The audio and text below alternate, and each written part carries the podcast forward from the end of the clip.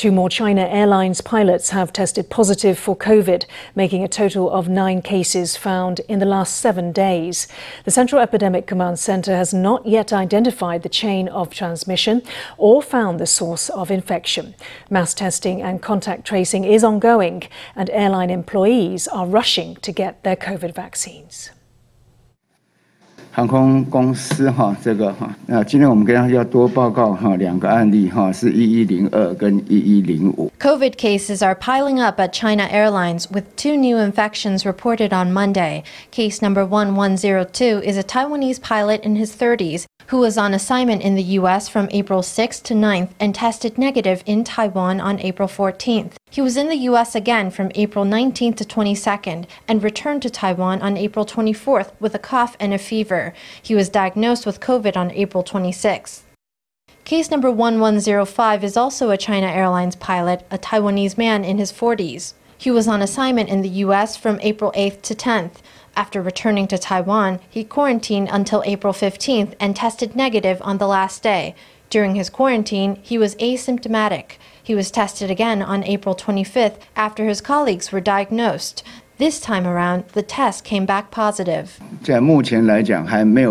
As things are now, there is no way to determine whether the cases are connected. In other words, they were all on different flights, on different international flights. That raises the risk of infection.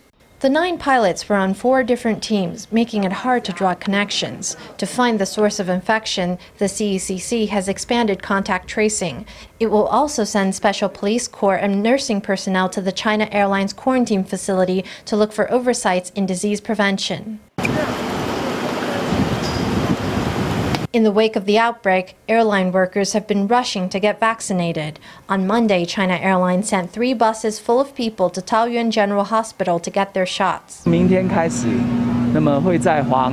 Starting tomorrow, there will be a temporary clinic at the CAL Park, staffed by Taoyuan General Hospital doctors. They'll take samples, perform blood tests, and administer vaccines. Since China Airlines has a lot of employees, the clinic will be in place until May 10th.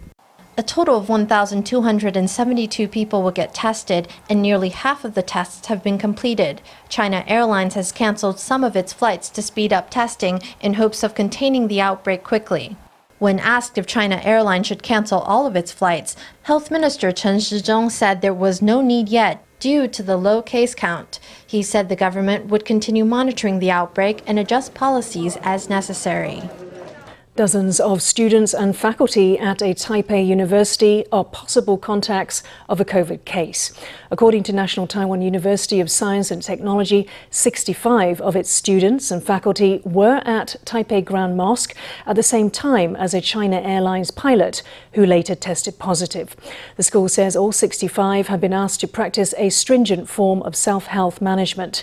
They've also been banned from entering the university's campus until the end of the month. Here at Taiwan Tech, teachers and students keep face masks firmly on. Unease has descended on campus after it came to light that some students and faculty may have come into contact with a pilot who tested positive for COVID. They said that anyone who had gone to the mosque should start self isolating. We only found out yesterday that 65 people had been there. I think our school administration should give us more information, like how they are handling the incident. Students complain that they're not getting the information they want from the school administration. After the infected pilot's whereabouts were made public last Friday, the university conducted its own investigation over two days, confirming that two teachers, one PhD student, and 62 other students had attended the same service service as the pilot at Taipei Grand Mosque. According to the school, all 65 possible contacts are Indonesian or Pakistani, with no Taiwanese nationals in the mix. All the students who attended the event at Taipei Grand Mosque wore face masks. They all prayed facing the same direction, so there was less of a chance of face to face contact. I think that's eased our worries a little bit. The school says transmission is unlikely, but it's not taking any risks. The campus was fully disinfected on Sunday, and the 65 affected people are undergoing a stringent form of self health management. 45 of the affected students have been moved into special dormitories where they sleep three to five to a room with beds spread out for social distancing. They've been asked to not return to campus before the end of April. Only 65 teachers and students have been temporarily banned from entering campus. The rest of their activities can continue as usual. The university is one of the examination venues for this weekend's entrance exams for technical and vocational schools. Taiwan Tech says there's no need to worry as they've already made all necessary preparations. The university has held many exams during the pandemic, so I think we will be able to hold these as planned. Meanwhile, Taipei Grand Mosque has come under scrutiny for not requiring visitors to register their attendance, which has made contact tracing more difficult. Taipei City says it will ask organizers of large scale events to implement real name registration, possibly through the use of the city's Taipei Pass system. Moving forward, we will encourage large gatherings in Taipei to register attendance. Maybe we can even let them use our Taipei Pass system. We'll provide consultation to venues that hold big events, not just Taipei Grand Mosque, but venues that hold other kinds of religious gatherings and other events. Although real name registration is not legally required, Taipei City says it will encourage organizers to implement the measure to facilitate contact tracing in the event of an outbreak. Last weekend's rain showers didn't do much to lift the lower half of Taiwan out of the drought. Authorities say very little rain fell over reservoir catchment areas in southern and central Taiwan. The next round of rain in the region won't be till Thursday, but forecasters say even then it won't be enough to dial back the deficit. After months of drought, rain finally fell over southern Taiwan on Sunday. Accumulation was highest in Tainan's Dongshan district with 53 millimeters and Pingdong's Majia township with 49.5, but very little of that rainfall fell over local catchment areas. In mountainous areas in southern Taiwan, there was some rain accumulation, roughly 40 millimeters. It did help the southern reservoirs a bit, but there wasn't that much rain over the catchment, so that help was quite limited. Today, the water vapor from South China will start to dry up. There may be localized showers in the east and south, and watch out for heavy afternoon showers in mountainous areas of central and southern Taiwan. Moisture levels will drop starting Tuesday, leaving a chance of brief showers only in windward areas and mountainous areas of central and southern Taiwan, where thunderstorms may break out. On Thursday, a front will sweep in, but it's only expected to bring rain to central and northern Taiwan, as well as the east coast. 二十九号周四这一天有一封面通过。 on Thursday, April 29th, a front will pass. We expect this to be the day with the most rain this week. The chance of rain is greatest in central and northern Taiwan and the east coast. Compared to yesterday's rainfall from the southern China cloud system, there will be more accumulation in the upper half of the island, a bit more than we had yesterday. As for which reservoirs will benefit, that should be the ones in the upper half. In the south, the effects will be limited. The rain from Thursday's front is only expected to last one day. According to the Central Weather Bureau, the South may have to wait until next month for an end to the drought. Taiwan stocks got the week off to a strong start on Monday, rising 1.57% to a fresh high of 17,572 points. The rally was led by electronics, finance, and old economy stocks. Analysts are optimistic that there's still upside in the week ahead, especially in shipping and steel. Over on the Forex, the new Taiwan dollar closed up at 27.959 against the greenback on turnover of 1.23 billion US dollars. Taiwan's currency is now at its strongest point in 24 years after rising for months. Analysts say the trend could reverse course in the second half of the year, with higher US bond yields giving a lift to the greenback. In the days of COVID, zero contact services are all the rage. Now you can even ring the bell on the bus without dirtying your hands. A new app produced by Taichung City Government lets users ask the bus driver to stop with just one tap. That means no more reaching for the button on the rail. Before getting off the bus, make sure you press the bell to alert the driver, unless you're in Taichung, where there's a new option. 拿出手机下载 APP，轻轻一按就能取代下车铃的功能。Now you can access the bell on your phone. Download the app and turn on your Bluetooth, and it will automatically find the bus you're on. You can press the bell on your screen. 还蛮方便的。It's quite convenient, especially during the pandemic. You don't have to touch something that could have been touched by anybody else. 如果提很多东西啊，然后 if you're carrying lots of things and the bus is bouncing, pressing the bell can be rather dangerous. Now you can just tap on the app, and when the bus stops, you get off in a relaxed way. I think it's convenient and safer. But some are worried that troublemakers could use the app to press the bell at every stop. If you press a bell at more than two stops in a row, you'll be timed out for 30 minutes or until you get on a new bus. The app is the creation of Taichung Department of Transportation with Hsiuping University of Science and Technology and Donghai University. It uses the low power, short range Bluetooth technology, meaning you don't need any extra accessories or even an internet connection. It won't interfere with your other Bluetooth devices like headphones. The serial number of each bus is unique of course, the app has some design in it, so if you're on the street and a bus goes past, you can't press the bell. The bus will only be affected if you ring the bell when you are on it. The app works on three bus routes right now, and 80 vehicles are connected to the system. Taichung waits to see whether the zero contact bus bell is the future. Now, a pastry chef from Kaohsiung has launched a special Mother's Day project. The cordon bleu chef was born with visual impairments, but now creates French delicacies that look just as magnificent as they taste. His Mother's Day initiative uses the red rose to celebrate motherly love. Pastry chef Liu Chang bakes in sunglasses. He was born colorblind and with a visual impairment. That didn't stop him getting his pastry chef's credentials from Le Cordon Bleu Culinary School. This Mother's Day, he's working with a top restaurant to offer two French delicacies presented with a rose and mousse filling. Red represents the love of mother and child.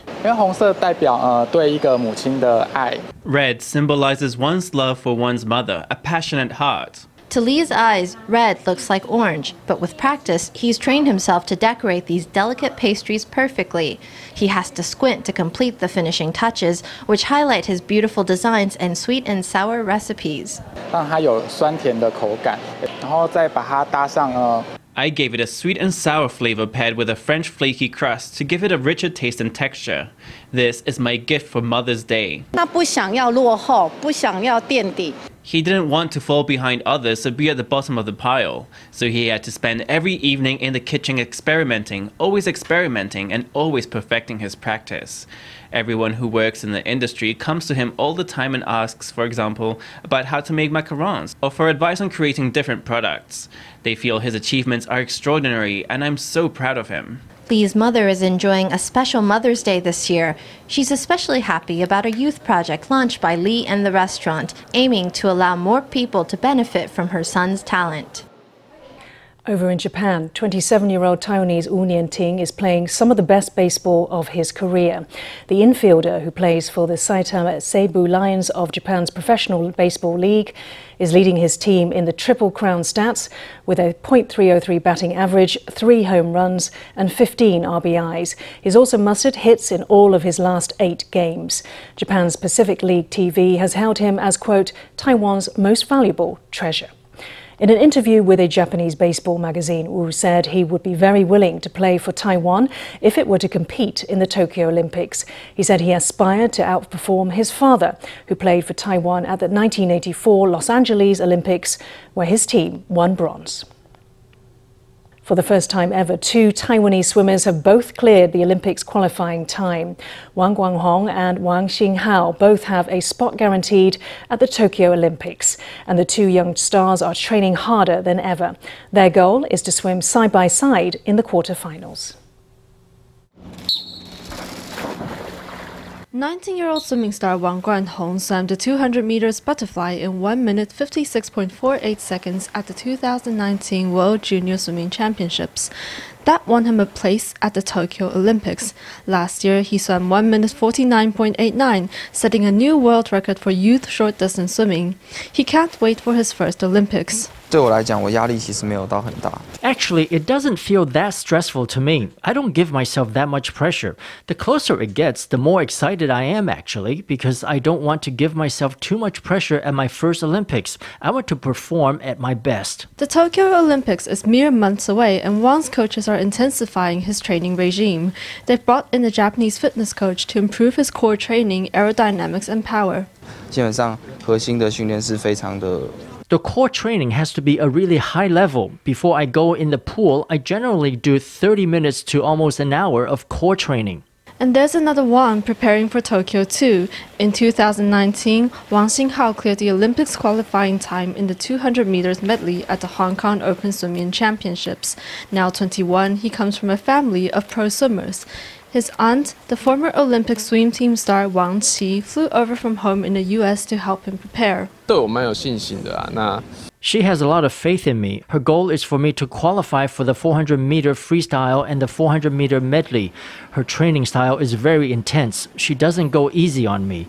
When I'm done or I'm about to swim again, she cheers me on and she trains with me to inspire me. Many global swimming events are cancelled during the pandemic, which has cost both Wangs a lot of precious practice opportunities. 这种心情就是起伏还蛮大的。 My mood these days is very up and down. I'm still doing a lot of strengthening training. My most recent goal was the College Cup, which I made a kind of warm up for the Olympics to give it my all. And now I'm working out whether I can go to the Japan Open in June. This is Taiwan's first time with two swimmers both clearing the Olympics qualifying time. Their coaches say they rank in the top four Asian swimmers. Their goal is to both get in the quarterfinals. While Taiwan has escaped much of the worst of the pandemic, international chaos has impacted the lives of many. Pro athletes who rely on global championships have had it harder than most. For pro pool player and world champion Zhou Jieyu, pandemic life has meant a complete pivot for her career. She's now focusing on teaching pool as well as a challenging new business venture. Let's head to New Taipei to find out more.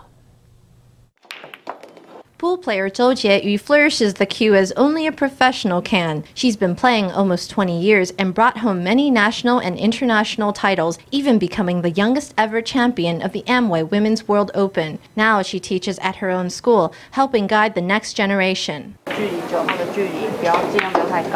Despite her global successes, Zhou has a patient and generous demeanor with students. And as the pandemic wreaks havoc on athletes' livelihoods, she has a new venture, running a stir fry restaurant. Because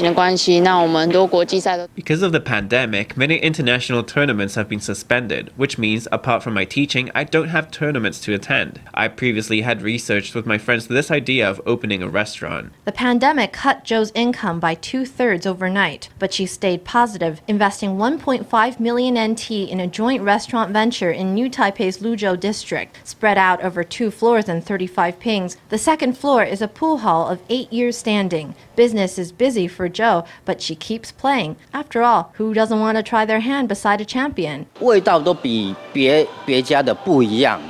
价位也是很亲民。电视上看过周杰伦打球，然后知道周杰伦开这间店之后，就来吃看看。白天的话，基本上都是一些。In the daytime, we get mostly office workers and business lunches. In the evening and at weekends, we do some little family-style stir-fry dishes. It's my first time running a restaurant. There are lots of things I didn't understand, but I'm slowly trying things out. Zhou takes an interest in every aspect of the restaurant, right down to keeping the shop sign sparkling. She wants her food to be known for attention to detail, just like her cue skills.